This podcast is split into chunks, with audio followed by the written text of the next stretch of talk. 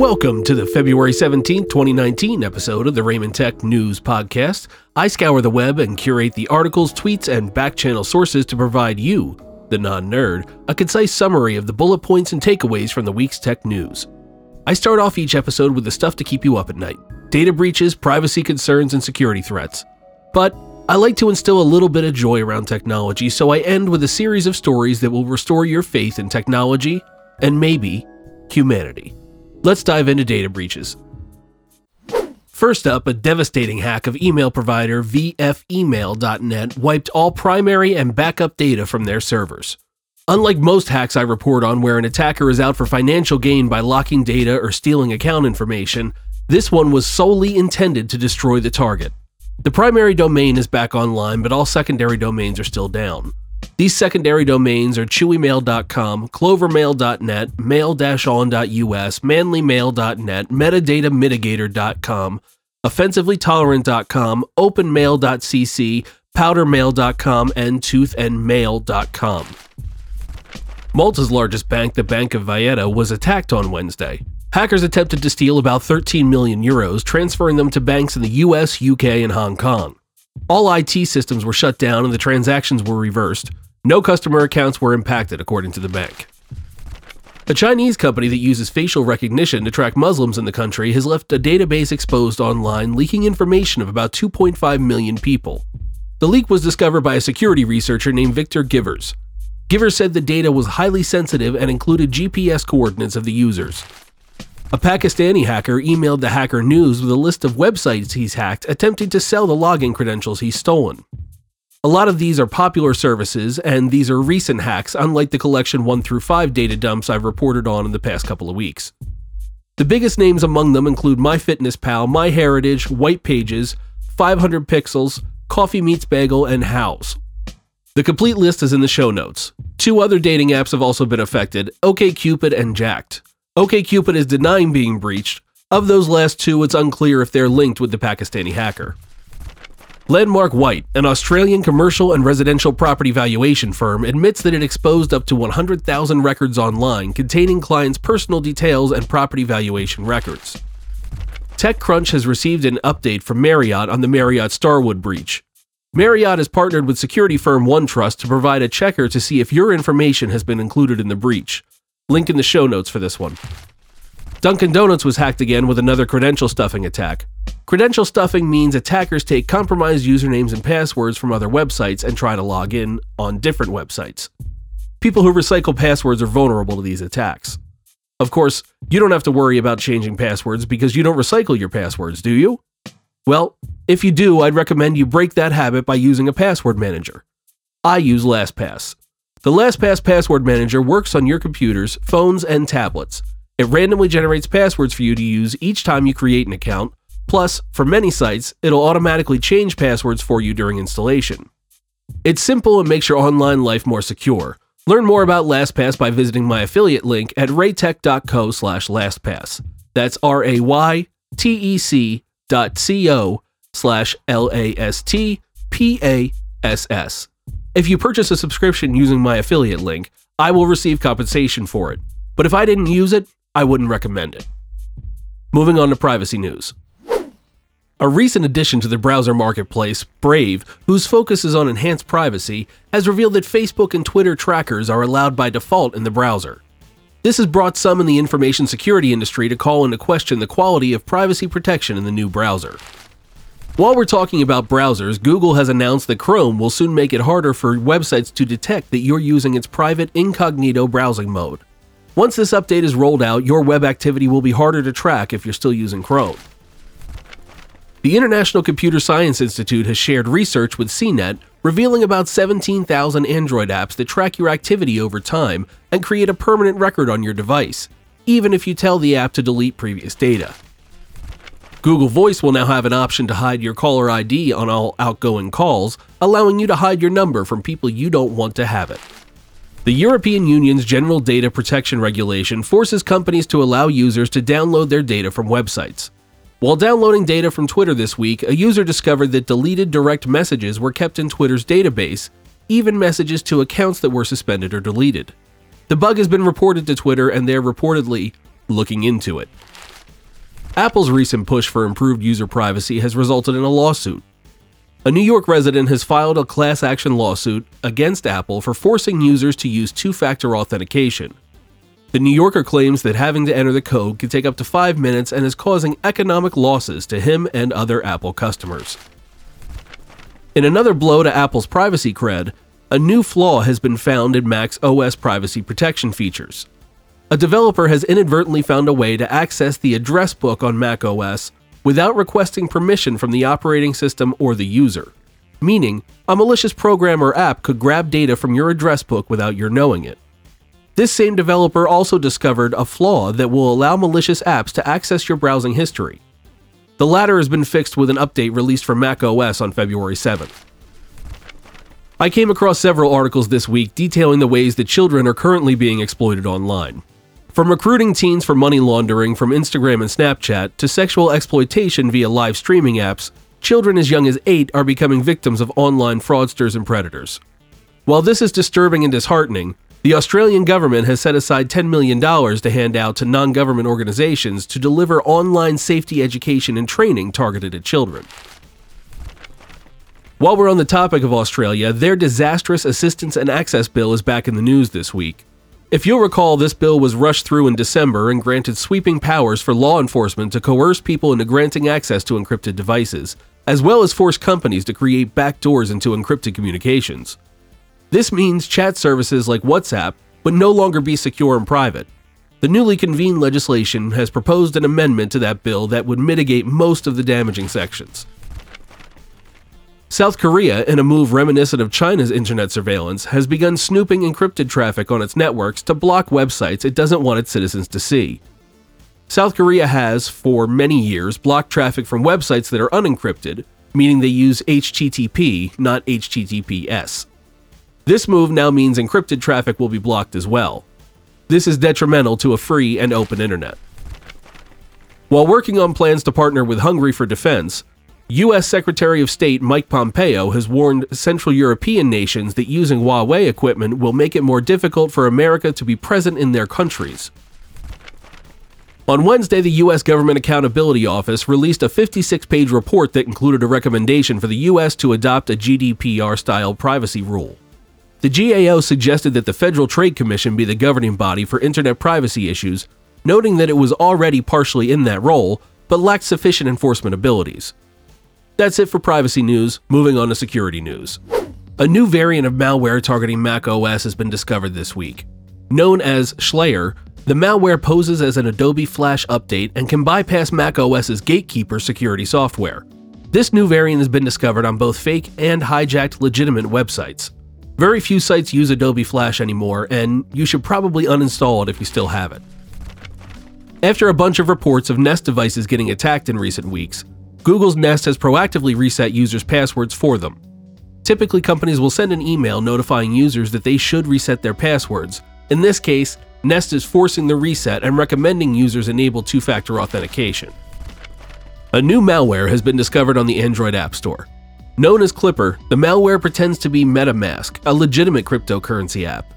Clipper steals credentials and then attackers empty users' crypto wallets. A new flaw was discovered in the Android version of the OkCupid dating app, which may be the cause of the data breach that OkCupid denied this week. The flaw basically allows attackers to redirect users to a fake login form to steal their credentials. Attackers are then accessing the users' accounts and changing email addresses and passwords.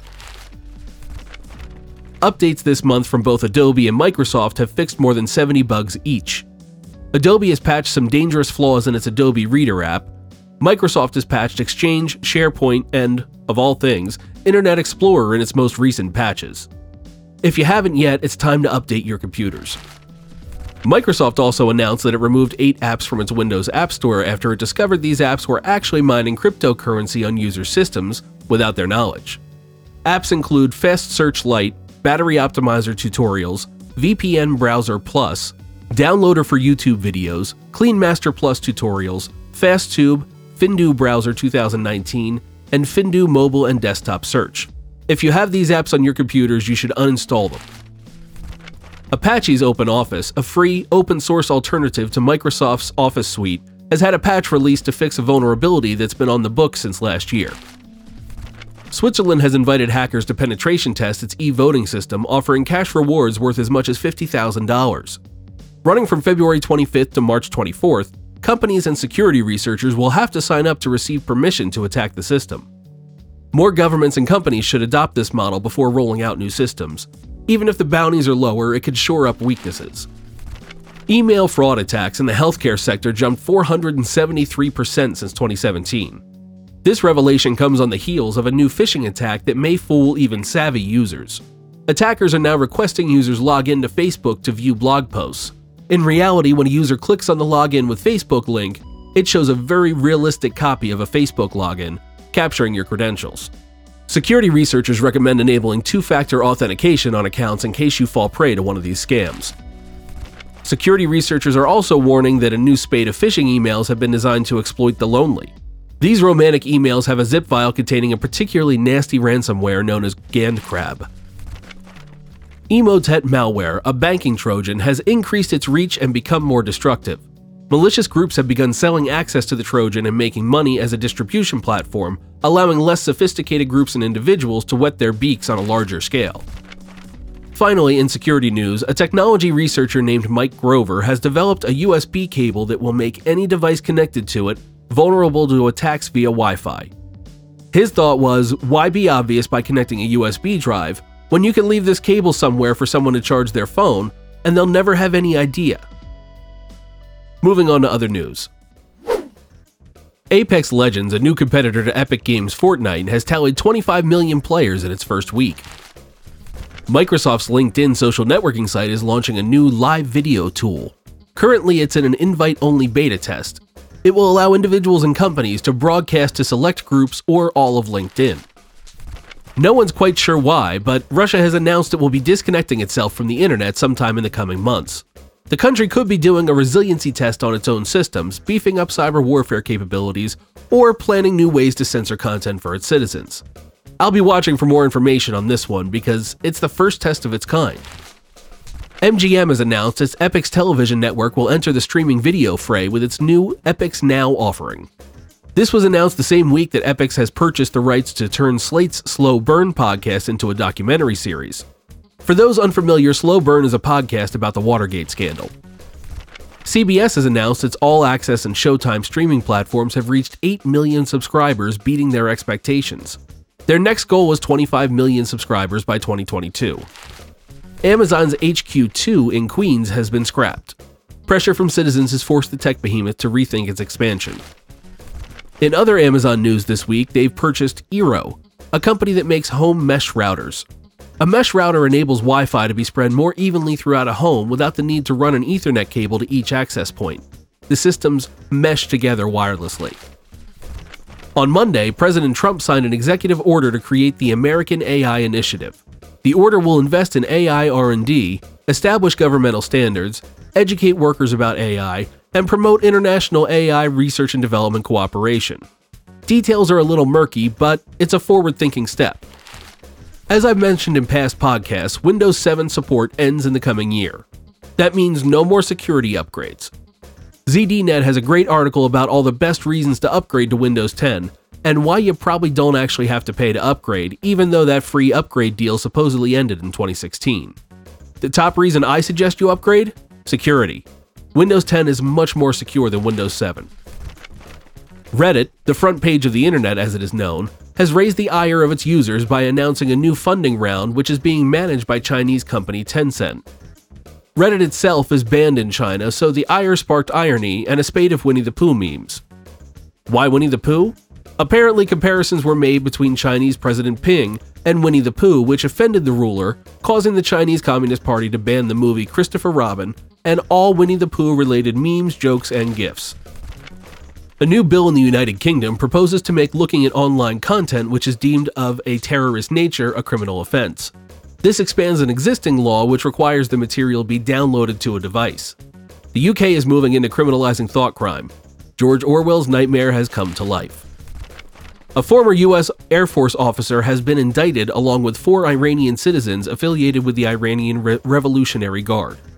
Monica Witt, the former Air Force officer, provided US secrets to the Iranians to help them craft spear phishing campaigns targeting users that had access to important US computer infrastructure. Apple's enterprise certificates have been abused again. A couple weeks ago, I reported on Apple's crackdown on Facebook and Google for using their corporate internal-only methods for creating Apple apps that track regular users. Now it appears these certificates have been used to target porn and gambling apps at regular users. Apple has purchased an AI startup named Pullstring that specializes in building interactive systems. Think Alexa and Google Assistant apps and Mattel's talking Hello Barbie doll that came out in 2015. It would appear that Apple is attempting to strengthen their Siri voice assistant and HomePod offerings. A lawyer who formerly worked for Apple has been accused of insider trading by the Securities and Exchange Commission. He reportedly made more than $250,000 in profit by trading stocks based on non-public information. The real irony here?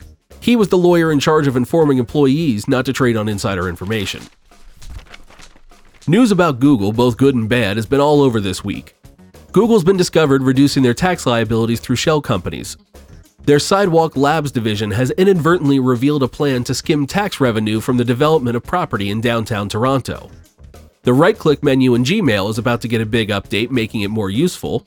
Their mobile phone service, Google Fi, is about to start selling SIM cards in Best Buy to expand their reach.